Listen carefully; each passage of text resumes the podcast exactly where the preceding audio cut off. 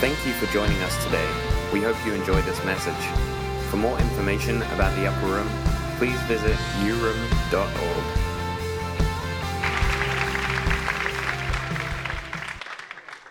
Wow, it's quite the introduction there.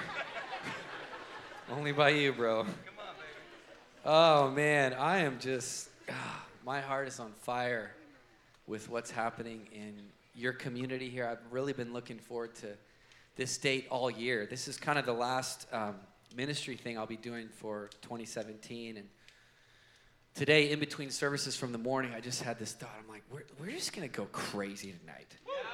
Like, just, you know, like my high school coach used to say, you know, just lay it all out on the field. Lay it all on the field. So we're going to go for it tonight. Um, I feel like uh, I'm carrying something for you guys, for this community. Um, I got really messed up about a week ago in Brazil. I got really messed up.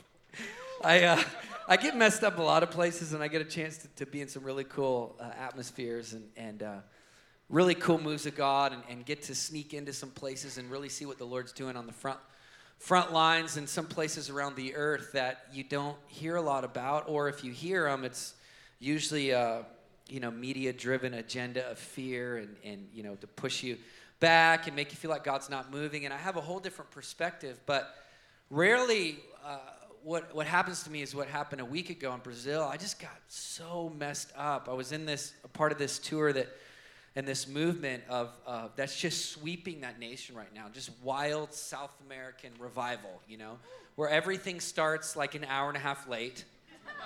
It's like how they roll. But once it finally starts, you can't ever get them to shut up. You know, they just keep going. And uh, we were uh, every single night we were in a different city across Brazil and gathering anywhere from three to six thousand people, and it was just wild. I mean, it was like they don't do warm up songs over there.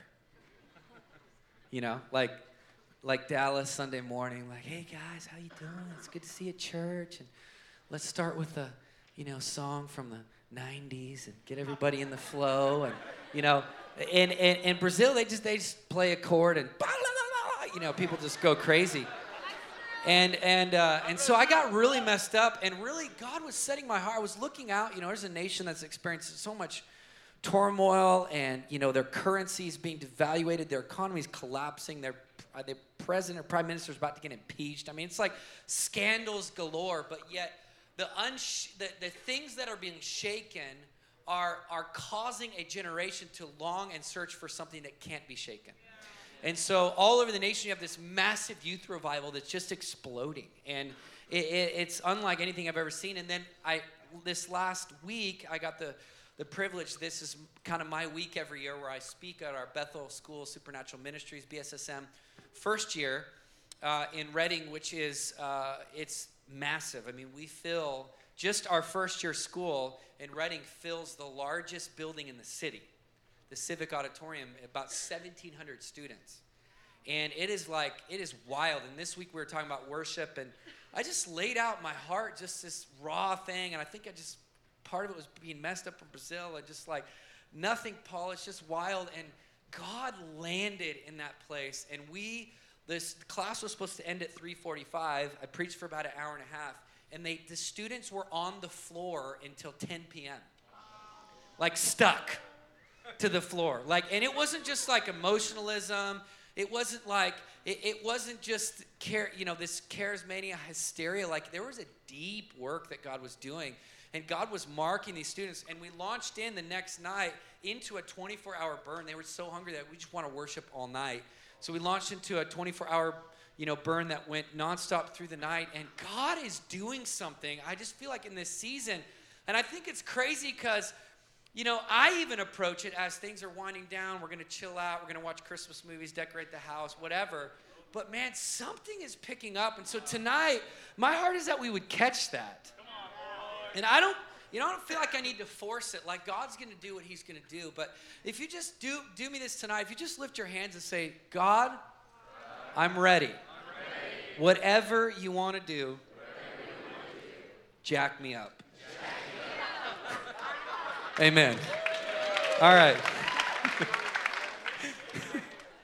I uh, I'm so pumped to uh, to come on the heels of this theme that God is emerging in this community about uh, about day night worship and this Amos project and this whole call to Levitical priesthood and building the place of presence. And obviously, if you've tracked with this community for a number of years, you know, you know, even the wall morning, noon, and night prayer is what you guys do.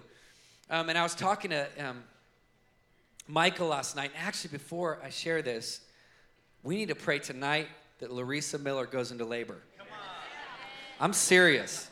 I was hanging out eating lunch with her earlier today, and any woman that's 10 days past their due date is not too happy, you know? Now she was actually pretty happy. She was she was she was doing pretty good, you know, but but that baby in Jesus' name is gonna come out.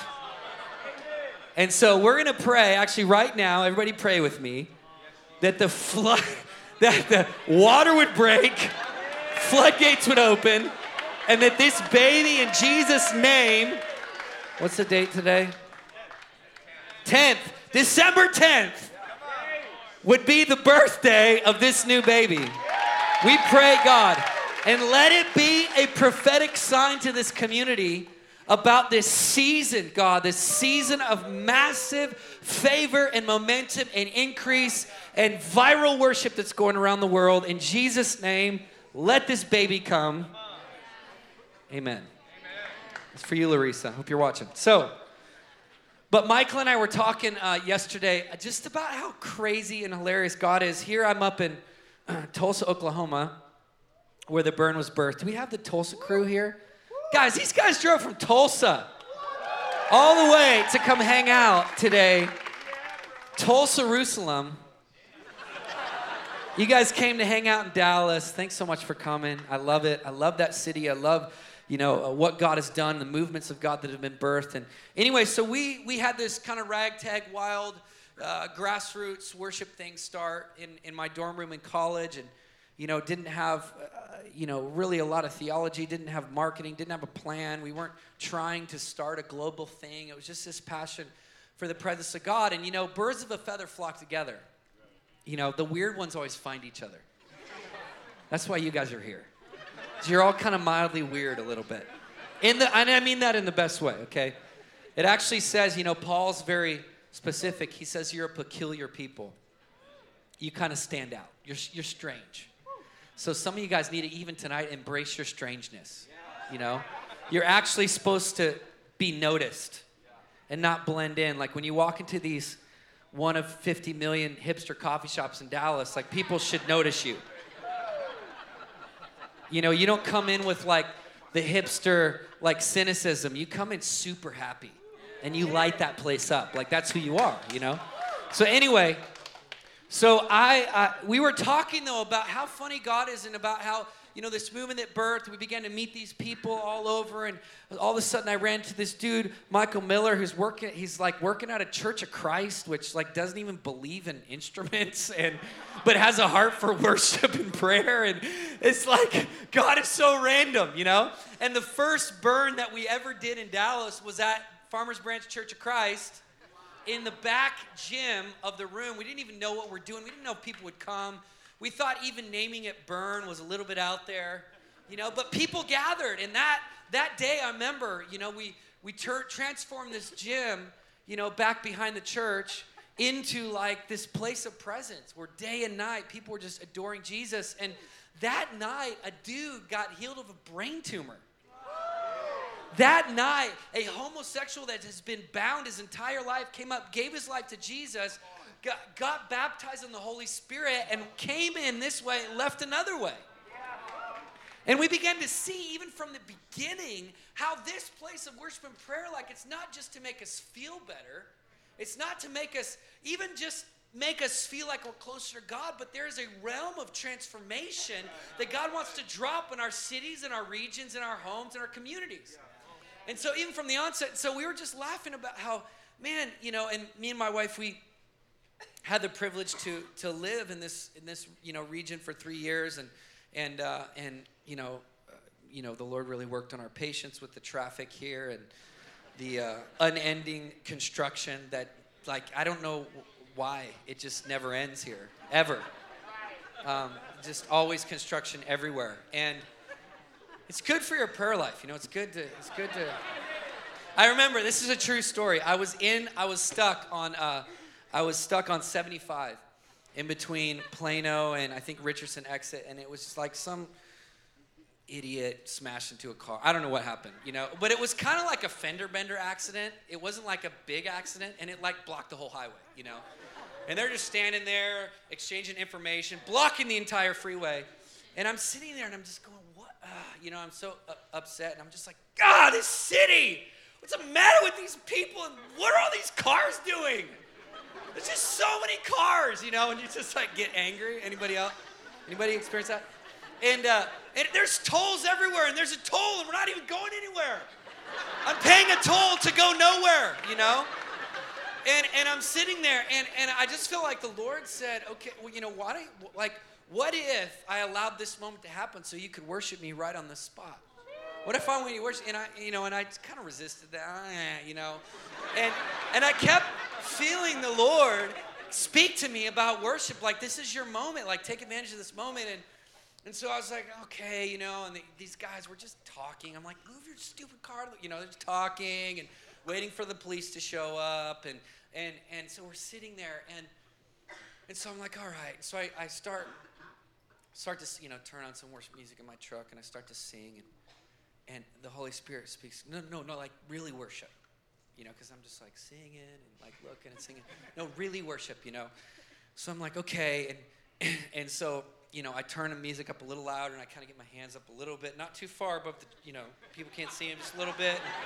Start to sing and and and the Lord's like, no, no, no, like worship like you would, like like you would in the middle of the night. Worship like you would at the burn, like. I'm like, oh, okay. So I just close my eyes and I'm like, all right, I'm just gonna go for it. So I close my eyes and I just go for it. You know, I'm just here, I'm just going for it, just worshiping. And I felt this amazing just I don't know, just the Lord come in the midst of my, you know, my funk and break it open and all this stuff. And all of a sudden, I hear all these cars honking. I don't know how long this lasted. Uh, and uh, I turn around and everyone's like looking, pointing at me, going, "What are you doing?" You know, the traffic's moving, but I'm sitting there like in my truck. And uh, but so much in this season, when I was here, the Lord just began to teach us about the power of worship and the power of presence and the ability that we have to break things open. And we just, man, we learned so much together. And, you know, some of the history of even this church and this movement, we gathered people together in the mid cities, and it was just a, you know, a heart to, to gather, re, you know, people from different churches and different backgrounds and all over just to come drink of the well of his goodness. And, and at that time, you know, we, we, I didn't know, and I don't think Michael knew, and these guys knew that God was laying the foundation and, and for a community like this that would eventually come. And I felt like even tonight, like as God begins to build this church and movement, and as He begins to broadcast and turn up the volume on the sound that He's creating and cultivating in here, I also feel like part of the destiny of this body is always going to be creating a place where people from the region come and drink. You know, and some of you in here, you go to other churches on Sunday morning, and this is your double dip time, and you come here and you join in the, this crew. And I feel like that God is going to even increase that more.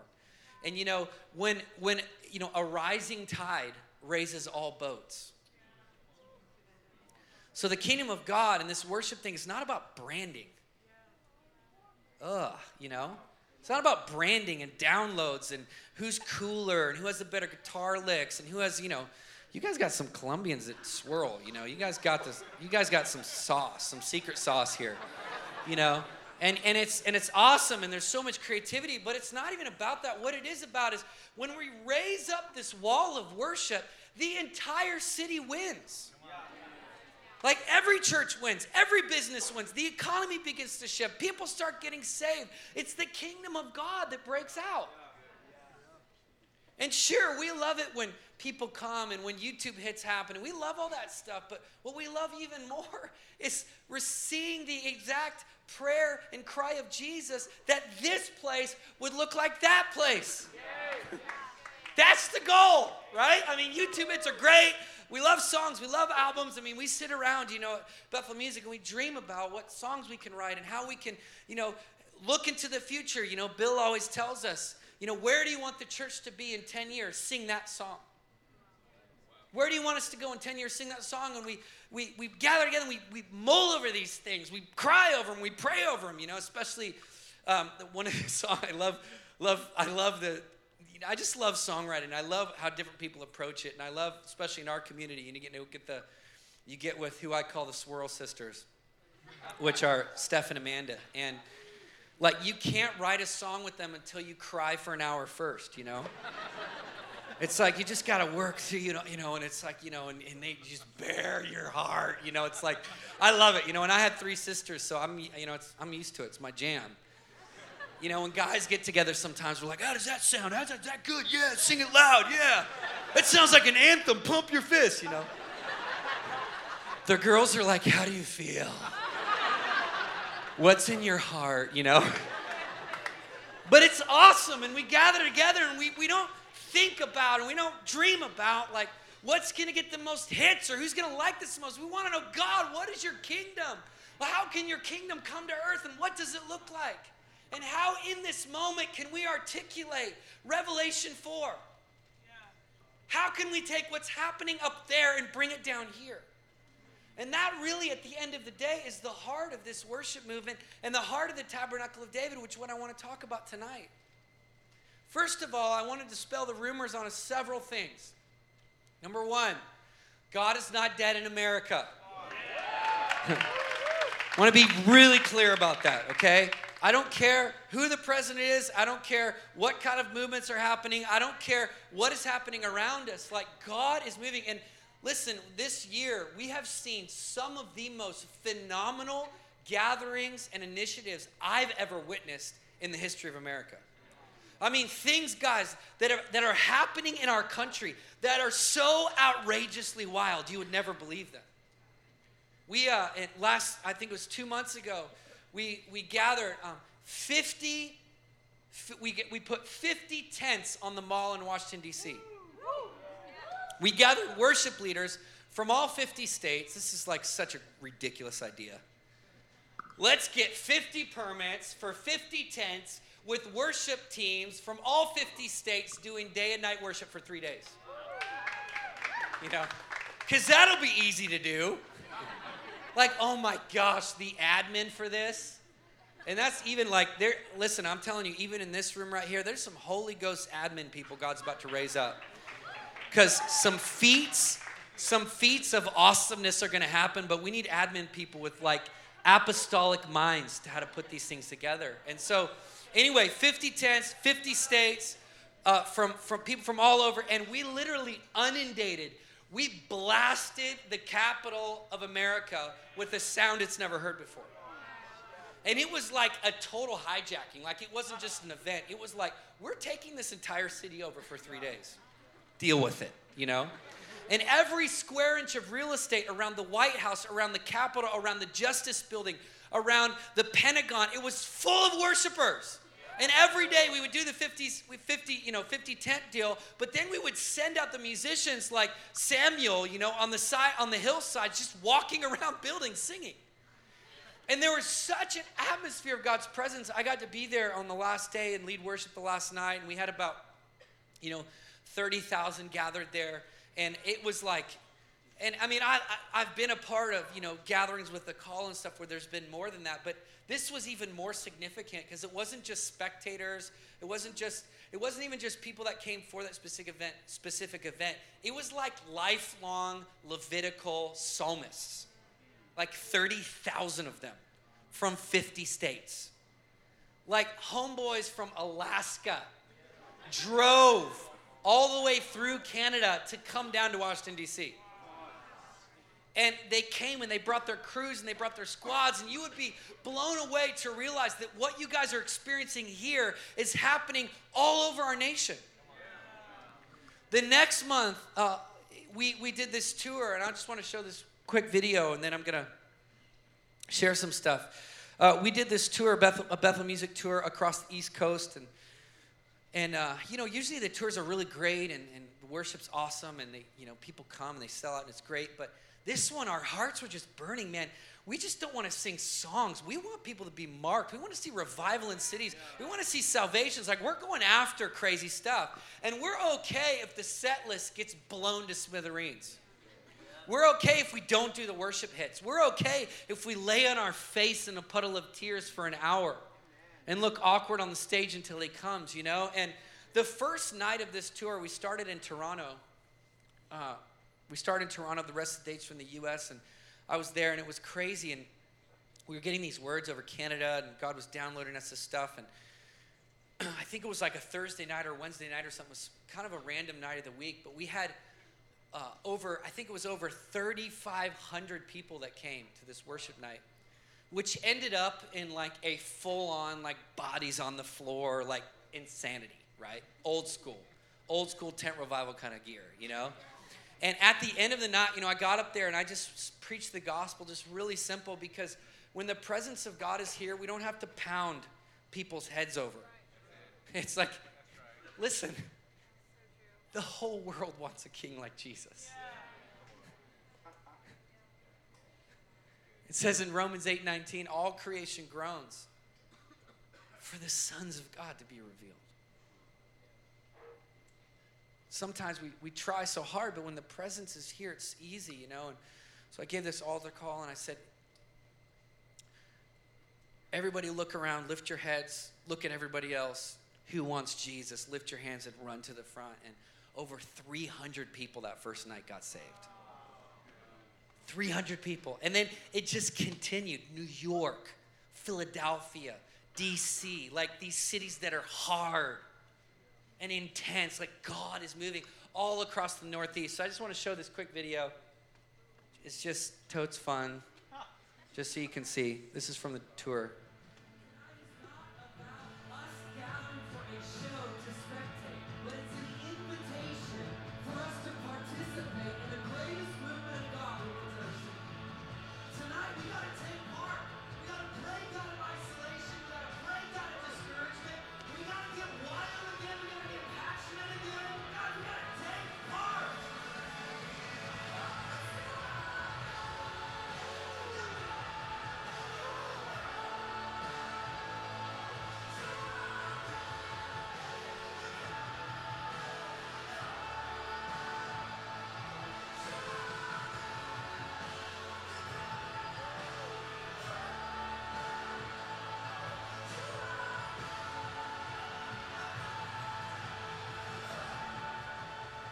Isn't that amazing? Every night, it's just, it was electric. And I just love, I love how God, like, there's this viral call across the earth, and you guys are experiencing it here to build resting places of His presence. I love tonight how this message in your sound is going around the world. I was texting with a guy in Afghanistan tonight who's listening to this.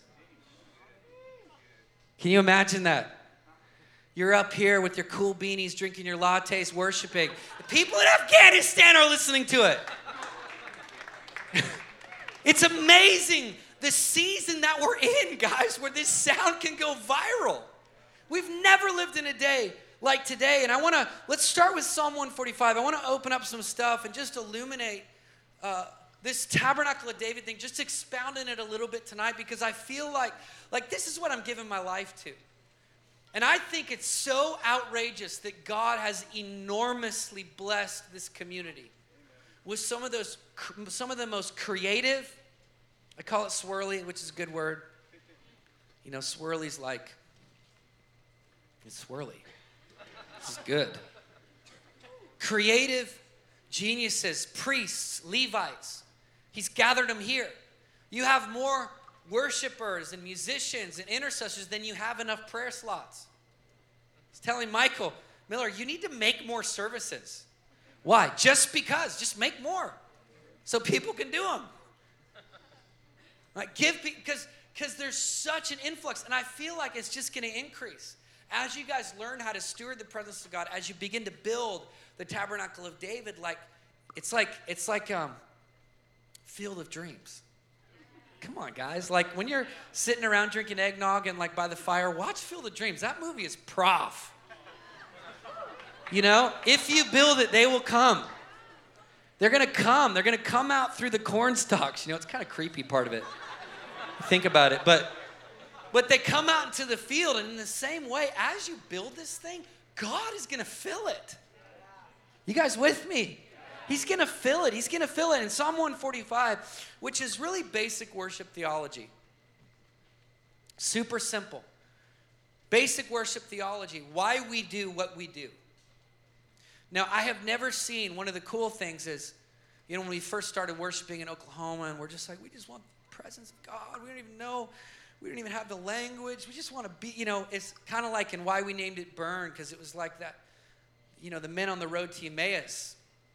It's like a kind of a picture of a generation. They're, they're walking on this road, and they're, they're super bummed out they don't realize they're living in the greatest day in human history. Jesus just rose from the dead.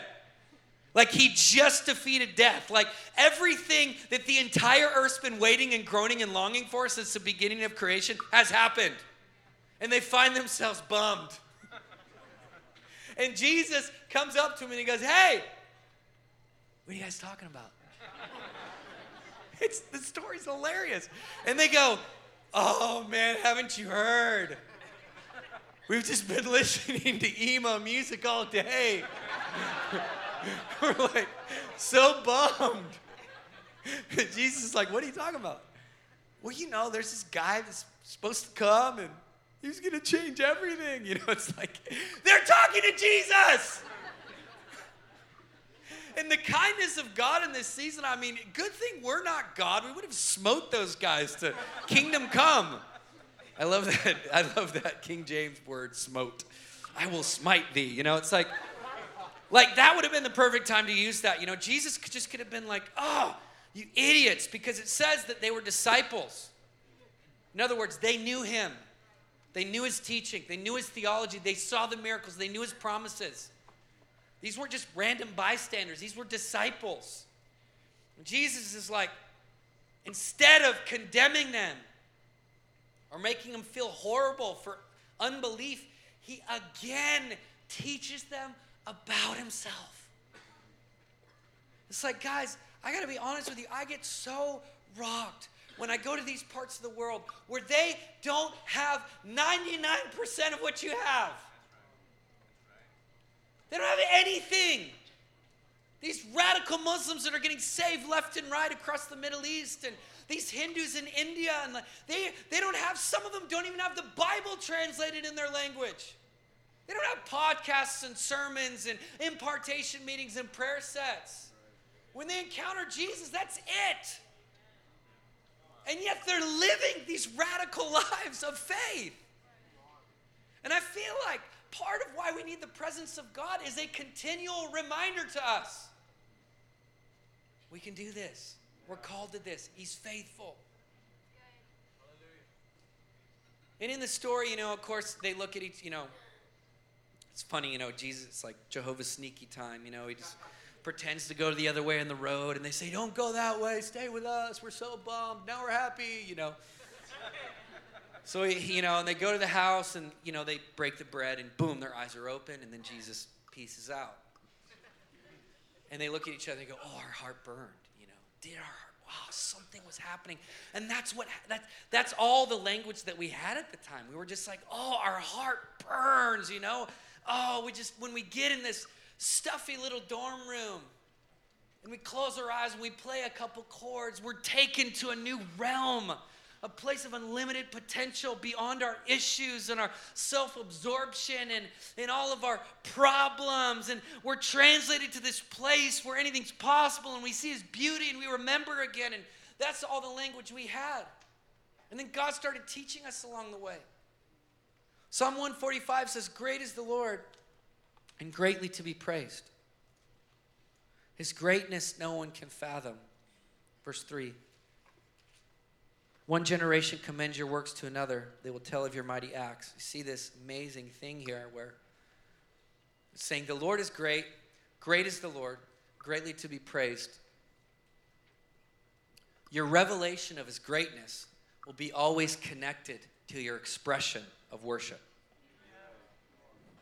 Some people in the upper room or Dallas or whatever, we, we got a lot of flack for this in the, in the early days of the burn. Like, what's the problem with you guys? Why are you just like, why are you like doing this through the night thing? It's a little extreme. Come on, it's a little extreme. Like, it's a little just off balance. It's a little weird. I mean, in the early days, it was so hard to find a church to host. You would be shocked. Tulsa, Jerusalem, 7,000 churches in Tulsa County. We couldn't find one that would host 24 hours of worship in the early days. Because it was weird, it was strange. What do you guys do? You know, my buddy, thank God my buddy owned a coffee shop, which was good coffee, which is important. You know, if you're a Christian, you're going to do coffee, do good coffee. Can I, can I, can anybody say amen with me? Just do good coffee. Don't do charity coffee, do good coffee, you know? Especially in a city like this. Oh, I felt the Lord in that. So, so, you know, and, and thankfully he had a space next to his coffee shop and we could meet there after we moved it out of my dorm room. But but people be like, why are you doing so weird, so strange? Like, you know, just tone it down. And we were coming from the thing is like, well, we don't have the theology and we don't know why, but have you seen him? Like, I could stand here all night. I actually have 15 pictures. I don't know if I'm going to show any of them of crazy stories of this thing breaking out across the world in the last 30 countries I've been to. And I could, tonight, I could roll out the wildest testimonies of ISIS jihadists getting saved and God breaking out in mosques and the president. Like, I could share with you the most insane testimonies. But if your worship expression has to be based on a testimony instead of his worth, It'll never be enough for you. This is why worship doesn't change with the weather. It doesn't change with your circumstances. Guess what? Your life is like this. Not just because you're a millennial, your life is like this. Where all of our lives are like this mountains and valleys. I mean, read the Psalms. Thing about David, though, he never stopped singing. He never disconnected. And some of his psalms got pretty dark. God, the dogs are gonna lick my flesh. I am to the pit of despair. You know, and granted, he had some real challenges. Um, but he would always end on, but you are worthy, and you are great, and you are holy, and you are worth it. And the thing is, guys, is that this worship expression is founded on the worth of one man. This is why we fill these envelopes. This is why we want to raise up a sound that's going to shift the whole city of Dallas. Of course, we want the testimonies. Yes, we want people to get saved. Yes, we want people to encounter God. Yes, we want people to get freed. Yes, we know all that stuff's going to happen. But even if none of it happened, He's still worthy. and one of the things I think about, you know, we just launched the Burn in Redding, which is super fun it's just wild, you know, uniting all these churches together. And I was there. I brought my boys the other night. I have I have um, three kids, one on the way. my world is crazy, and we try our best to like. We want to raise our family in the confluence of this thing. You know, it's just a big. It's important to us. And you know, I was in the in the burn the other night, and it was Thursday night. And we were worshiping. It was amazing. My my I'm sitting there trying to encounter God. My two boys, three and five, are literally punching each other. like, and maybe they were like so prophetic, they were in a warfare mode. no, they weren't. They were just punching each other. And I was looking at them, trying to break them up and trying to worship and, you know, just doing the deal. and I just had this thought, you know, look at us.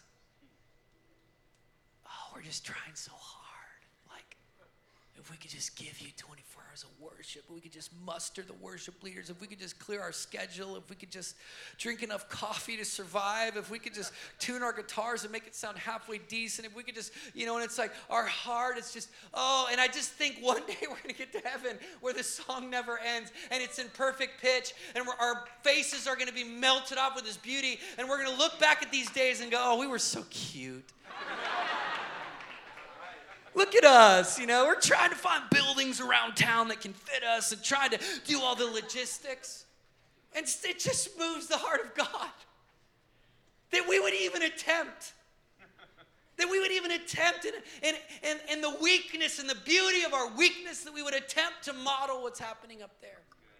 And we're never going to look back at an hour spent, a minute spent as a waste. An entire generation is flushing their lives down the toilet on social media and in, and in all of these things and all this stuff. And I'm not against any of that. But I'm telling you, the feet of Jesus, you can accomplish more in five minutes than a lifetime of striving. This is why he said, you know, when Mary came to bring that extravagant offering, who, by the way, was not a church person. Why do we want get people? Why do we need desperately for people to keep getting saved? So we can be reminded how to worship. Every time I'm in the Middle East and I meet a radical Muslim that just got saved, these guys are psychotic. You know why? Because no one told them church rules. No one said, hey, hey, um, uh, these are the, uh, the Dallas church rules. Uh, we start off with kind of a fast song and it kind of gets us excited. And, and then after like, you know, one to two songs, we kind of slow it down. And you know, and then, and then we kind of just, you know, and then when we're losing people, you know, we go back to, you know, a song everyone knows. And, you know, these guys, they don't, they don't know the rules, so they just, they're just like crazy, right? Mary, like she didn't know the rules. Oh, I didn't know that I wasn't supposed to give it all at once. The disciples are like, hey, hey, Mary, Mary, chill, chill, chill, girl, chill. Why don't you space that out? Come on, give a little at his feet and then let's, come on, we got some projects to do. We're building our ministry, Mary. But she established a New Testament standard because she didn't know the rules and she was captured by his beauty. She didn't need reasons, she didn't even need theology. Great is the Lord, greatly to be praised. How great is God? Well, he's great. He's great He's great. He's great, man. Then your worship expression is great, it's great, it's great. But when your revelation increases, and when what you see, like the worshipers that see the most are the ones that worship the most. Like anytime, like God reveals himself to people, what's the first thing they do? Crap, I'm gonna die! You're worthy. They worship. It's the, it's the only thing that you can do in response to his beauty.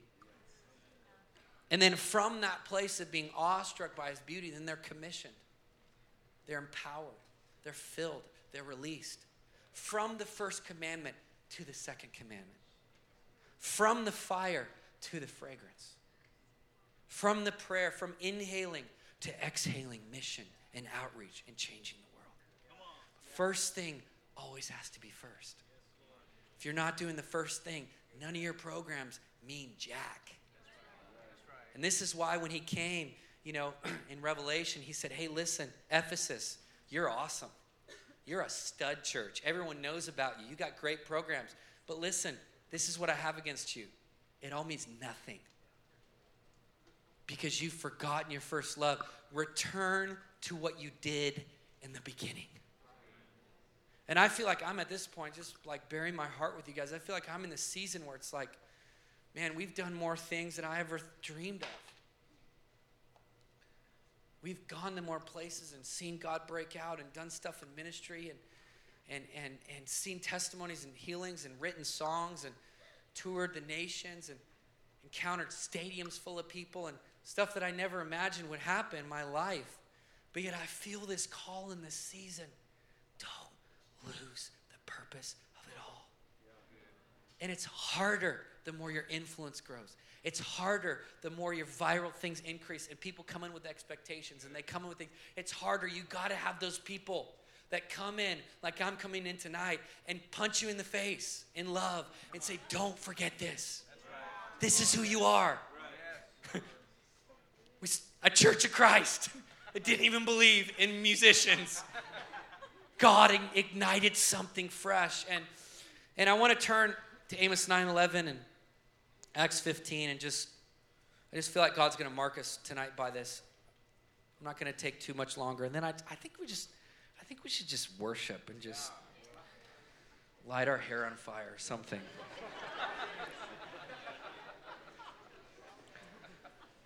Amos 9:11 um,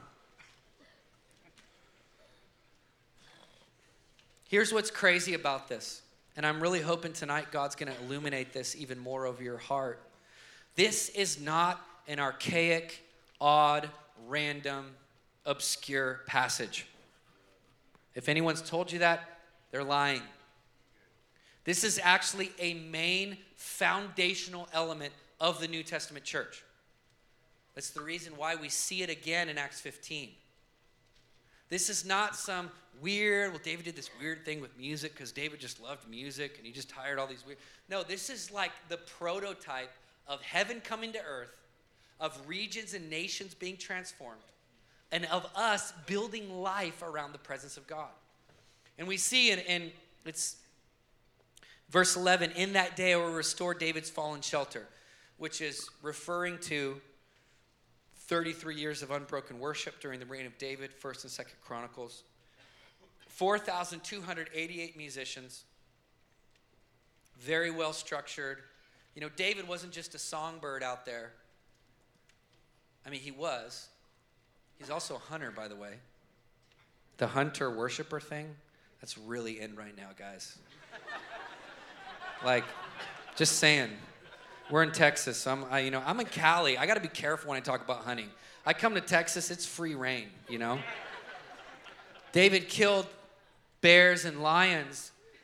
He was a man, he was a, he was a hunter, he was a wild man, but yet he wrote some of the most tender love songs. He modeled what it is to be a man of God. You know, and so anyway, during that 33 year period, okay, Saul was doing his deal, building his empire, his name. He really, you know, all he cared about was appeasing men, blah, blah, blah, blah, blah. David comes on the scene. He's like, listen, I'm going to strip down in my underwear and worship before the whole country. Hi, guys. I don't give a rip about the fear of men. I want the presence of God in our nation. Many theologians believe over 2 million people were gathered when he did that. Took off the priestly garments, threw off the royalty of his day and said, We are going to be wild, passionate worshipers. And he closed his eyes and went to town. And in response to that, he built a altar of worship. He basically broke every law in the Old Testament about worship.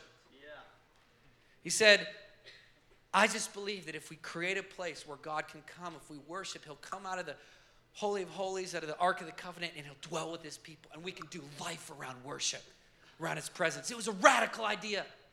Radical idea. And so David built this thing day and night, blah, blah, blah, blah, blah. 30 million a month was spent on funding worshipers. In our standards, minimum. Minimum. So David basically said, I'm going to take the entire economy of the nation and reroute it to worship. This is my priority. So, anyway, this prophecy is saying, in that day, I'll restore this place. And there's three parts to this. One, I'll restore it and rebuild it as it used to be the place of day night worship, presence, adoration, blah, blah, blah. Two, that they may possess the remnant of Edom and all the nations that bear my name. In other words, out of this worship movement is coming a missions movement that's going to touch all of humanity so that the nations, Edom, can see me as I truly am. Second fulfillment, missions movement that's going to change the world. Third fulfillment, which is crazy. The days are coming, the reaper will be overtaken by the plowman, the planter by the one treading grapes. New wine will drip from the mountains and flow from the hills. And I will bring my people back, Israel back from exile. They will rebuild the ruined cities. They will live in them. They will plant vineyards, drink their wine. They will make gardens and eat their fruit. The restoration of the nation of Israel. A lot of people don't talk about this.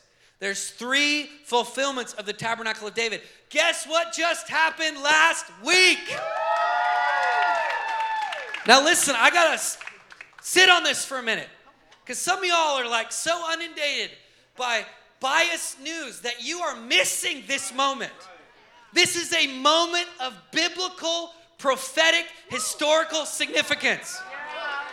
For the first time in the history of America, the first time in the history of our nation, a leader stood up and said, Jerusalem is the capital of Israel.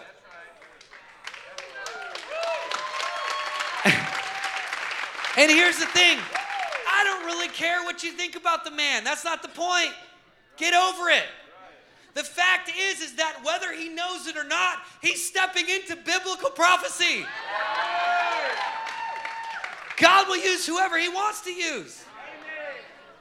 Some of y'all got to just get off your attitude thing and just be free and just celebrate. Like, guys, this is historical. Every president since JFK said they were going to do this.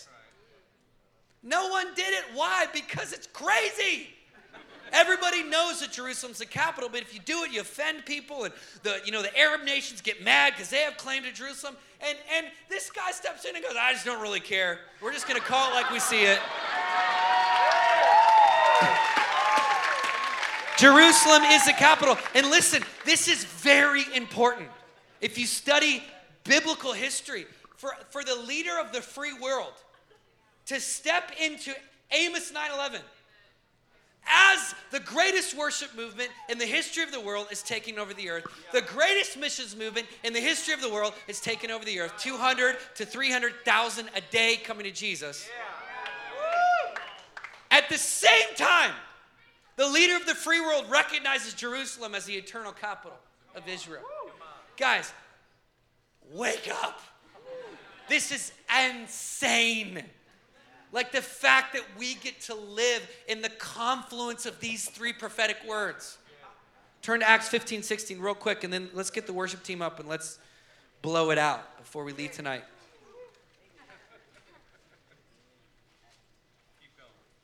Amos 15, 16. Any, is anybody in here not Jewish? Raise your hand. I said not Jewish. Raise your hand. If you're a heathen, raise your hand.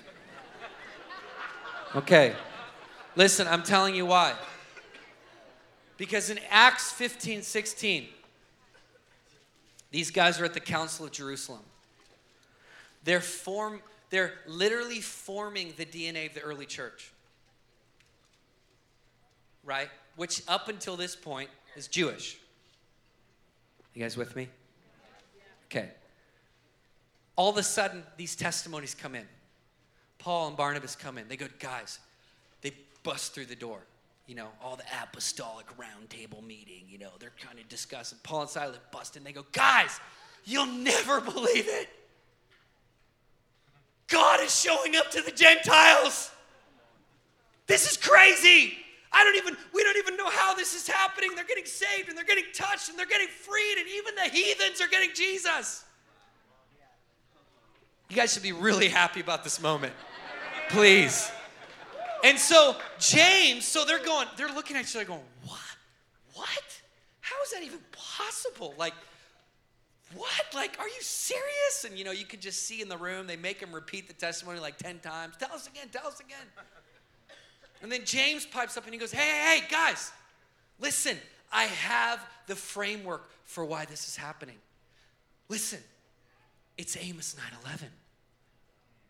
And James takes this prophetic word and he pulls it in the New Testament. The whole assembly became silent, verse 12, as they listened to Barnabas and Paul telling about the signs and wonders God had done among the Gentiles through them. When they finished, James spoke up. He said, Brothers, listen to me. Simon has described to us how God first intervened to choose a people for his name from the Gentiles. The words of the prophets are in agreement with this. David said it. David did it. It was spoken again, and it's happening today. After this, I'll return and rebuild David's fallen tent. Its ruins I will rebuild and I will restore it, that the rest of mankind may seek the Lord, even the Gentiles. amen. All the non Jews say amen. amen. Even the Gentiles. So, what's the point? So, this Amos 9:11 thing. This Levitical priesthood presence of God, day, night worship, adoration, building your life, your community, your home around the presence of God is all about the nations accessing who Jesus is. It's the worship movement. It's the missions movement. It's the I'm stuck in traffic and should be super bummed right now, but I'm gonna turn up worship in my truck and sing. It's the viral impact of what's happening here that's going to go to the nations. Like this, what you guys are experiencing, this project, these hours of worship, it's not so that your church can be cooler or even the cutting edge of worship in Dallas. No, it's so the nations of the earth can experience who He is. It's so that somehow, some way, this sound is going through a cracked phone in Kabul, Afghanistan. And as that sound comes out of that phone, it's shifting an atmosphere that's thousands of miles away from here.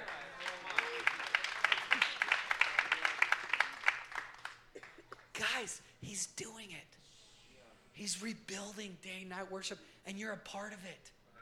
And I'm so excited. Listen, I come like with excitement in my heart that I get to even be a fly on the wall as it happens in Dallas. If I could, and if God would let me, I would come back in a heartbeat. Who doesn't want to live in Texas besides traffic?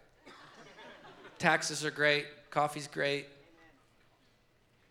California's hard. Just say that. It's hard. Pray for me, it's hard.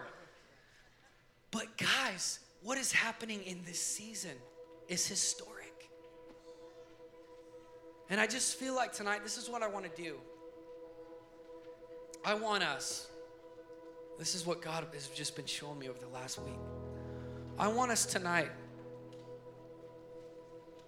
to literally violently cast off any bit of hesitation, any bit of offense. I was reading in the first service, the one of the main things that's trapping this generation in America is the spirit of offense. We're offended at everything. It's like walking on eggshells. And listen, it is poisonous and it is toxic. Get free of offense, fly higher, see what he's doing, immerse yourself in the gospel. We are called to be the most lit people on earth. That phrase is for us. We are called to be the most passionate, the most wild, the most happy, the most joyful. We, we carry this audacity that at any moment, at any time, in any way, God can show up. He can change any atmosphere. He can change any hard heart. I want to read you this one testimony. I have so many testimonies, but I just whatever. I'll post them somewhere. You can read them. So we sent a team on a Halloween night, like we've done for the last 10 years. This is our 10th year, I believe. We sent a worship team into uh, the largest gathering of witches in America. I'm telling you, like, these, like, we look for places like this. Like, it's so fun. We go, where are they gonna be? Where are they gonna be? Burning Man, send a team there. Where are they gonna be? Salem, Salem, Massachusetts, October 31. We're there, you know. So for 10 years, we built an altar of worship in that city, and we've done outreach in that city. And every single year, Satanists, high priests, sorcerers, and witches get saved without fail. And and we have so much favor that now we're a mainstay. Like there's all the like palm readers and the sorcerers and all that stuff, and then there's our healing tent. And they love us, you know, because we're just always happy and we're just, you know, we're just we see, you know, we see anybody with a, you know, with a bandage on or crutches or a knee brace, like they're, they're gonna get it. They walk by, it's like, you know, our guys are like looking, looking, you know. I want to read this. In the midst of 60 hours, this just testimony just came through two days ago. In the midst of 60 hours of unending worship and prayer, we trained and mobilized 120 to heal the sick, interpret dreams, prophesy. In the midst of the largest pagan party in the world, the haunted happenings in Salem, Massachusetts. We call this the Love Project, loving on Jesus, loving on people, seeing city transformation. We ministered to over 1,500 people, witnessed over 200 measurable miracles on the street, led dozens of attenders to Jesus, saw legs grow, metal and backs disappear, deaf ear opens, and blind eyes see. And the list keeps going. One of the most remarkable of these miracles was a lady with her daughter who came to our healing tent. Upon arrival, she informed our team that she had stage four terminal breast cancer. She was given four to six months to live. She had come to Salem to spend quality time with her daughter before she passed away. Her team prayed with her, wept with her, prophesied over her, and encouraged her to go to the doctors in faith immediately after her time. No contacts were exchanged, just a hope filled encouragement and blessing. Week after Halloween in Salem, our church was contacted by the town of Salem's office administrator. She was asking for our commit permission to give out our email address because an unknown wor- woman was obsessively contacting the town council of Salem looking for whoever were the people that ran the tents on Halloween. We gave them permission, and that night we got an email that said this I met some people from the Love Project in Salem. I was drawn in by the free healing signs. Because, like, we're so annoying, right? That's part of our deal. It's like we're so obnoxious. Like, you can't miss these signs. We're out there with guitars, like, yeah, you know. It's like those guys that stand by, you know, by the tax places on the street. Anyway, I told the man who greeted me as we approached that I was battling stage four metastatic breast cancer. He took me into the tent and sat me down with three great people, and he prayed over me. Before I left, they asked God to take my cancer away. They prayed that when I got my next test results, that they would come back cancer free. I came home, and th- that's exactly what happened. Three doctors. Three doctors read the results of my last PET scan, and the cancer was 100% gone.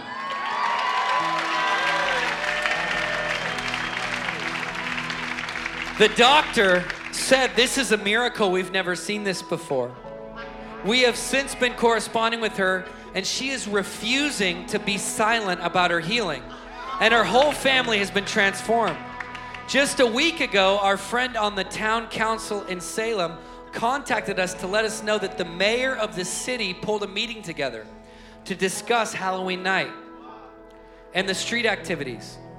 One of the very esteemed councilmen stood up and said, You all have heard the story of stage four breast cancer patient coming to our city, meeting one of these teams, being prayed for, and healed of terminal cancer. I don't know how it all works, but I do know that we need more of this in our city.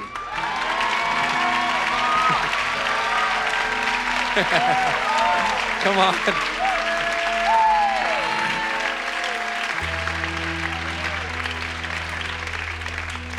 Sixty hours of worship. A couple of those 60 hours were like 17 year olds playing three chords in the middle of the night. Not glorious. Maybe cracked voices. But 60 hours of the presence of God brought in over 200 miraculous healings. Imagine what a wall of nonstop worship would do in this city.